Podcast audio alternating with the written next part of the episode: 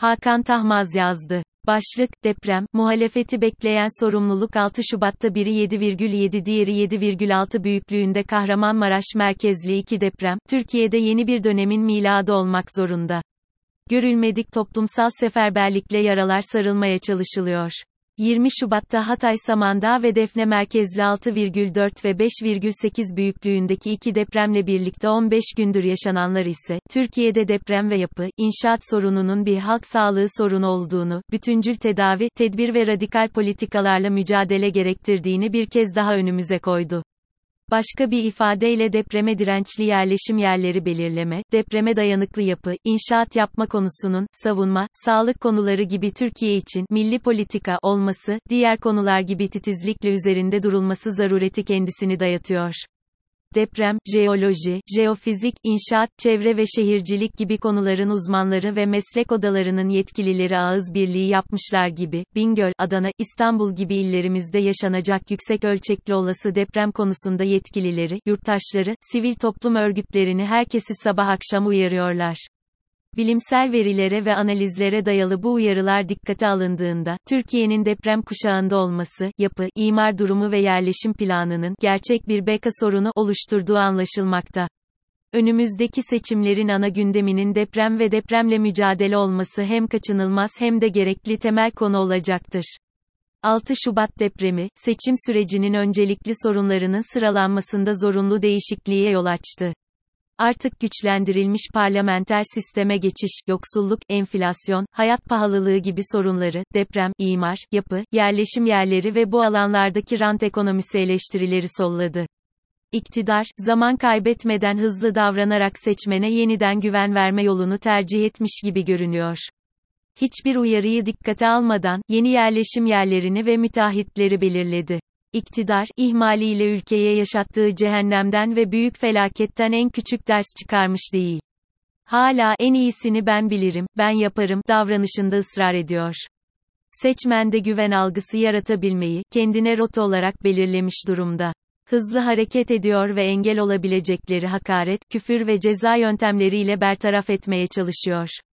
Gözlerini öyle karartmışlar ki, TOKİ Başkanı Bulut'un açıkladığına göre, yeni konutları fay hattına 50 ila 100 metre uzaklıkta yapacaklar. Adeta yeni ölümlere, yıkımlara hazırlık yapar durumda olduklarını göremeyecek haldeler. İktidar, toplumun, seçmenin sorunun kapsamının, derinliğinin ve yaklaşmakta olan tehlikenin boyutunun farkında olduğunu fark edebilmiş değil.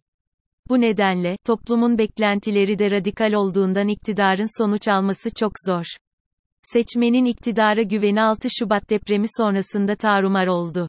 Muhalefetin çözüm için yeni ve umut verici önerilerine kulak açmış durumda. Seçim sonuçlarını, muhalefetin çözüm umudunu ne derece geliştirebileceği belirleyecek.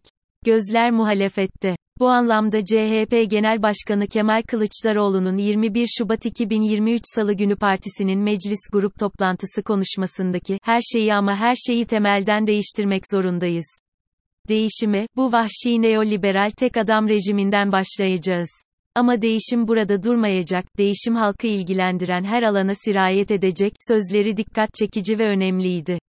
Bu konuşmayı önemli kılan, muhalefetin en büyük partisinin liderinin söylemesinin yanı sıra, sorunun kapsamının derinliğini ifade etmesidir. İktidarı eleştirirken partisini de kapsayan bir biçimde öz eleştiri yapması ve cumhuriyetçi statükonun politik merkezi olan partisinde de değişimin zorunlu olduğunu vurgulamasıydı. Kemal Kılıçdaroğlu sözünü ettiğim konuşmasında deprem, yapı ve imar politikalarından hareketle daha geniş bir alanda değişim ihtiyacı vurgusu yaptı. Kemal Kılıçdaroğlu'nun konuşması ekseninde partisinin değişmesinin yanı sıra bir başka önemli konuda ülkeyi birlikte yönetmeye aday olduğu Millet İttifakı ortaklarının bu yaklaşımı ne derece benimseyecekleri olacaktır. Millet İttifakı'nın 30 Ocak 2023 tarihinde açıkladığı 9 ana başlık, 75 alt başlık ve 2300'den fazla somut hedef, politika ve projeleri içeren ortak politikalar mutabakat metninde, deprem, yapı, imar, yerleşim yeri, şehirleşme gibi konu ve sorun başlıklarında, milli sorun ve politika olarak tanımladığım depreme hazırlık konusu yeterince yer almamakta. Nokta. Millet İttifakı'nın ortak politikalar mutabakat metninde yer alan kentleşme, afet yönetimi başlıklı bölümler 6 Şubat sonrası ortaya çıkan veya belirginleşen ihtiyaçlar, sorunlar dikkate alınarak yeniden düzenlenmelidir. Hiç kuşkusuz bu gereklilik bütün muhalif partiler ve ittifakları için de geçerlidir. Ne yazık ki, bugüne kadar yayınladıkları metinlerinde siyasi yapılar, depreme, milli soruna, öncelikli acil bir sorun olarak yer vermediler. Yeni dönemin sorun ve ihtiyaçlarına yanıt vermeden yeni Türkiye'nin kapısı aralanamaz. Muhalefet, hızla daha demokratik, daha yetkin, daha donanımlı ve katılımcı bir yerel yönetim modelini geliştirmeli. Yetmez, sivil toplum örgütlerinin karar alma ve denetleme süreçlerine dahil olmaları sağlanmalı. Mimarlar, mühendisler avukatlara benzer kamusal sorumluluk ve görev üstlenmelerini sağlanmalı. Bunların meslek örgütlerinin kendi alanlarına dair karar alma, politika belirleme, denetleme süreçlerine müdahil olabilecekleri bir yapılanmaya gidilmeli, mekanizmalar oluşturulmalı. Deprem politikaları oluşturmak ve denetleme görevi için, bilim insanlarından özerk bir deprem kurulu oluşturulmalı.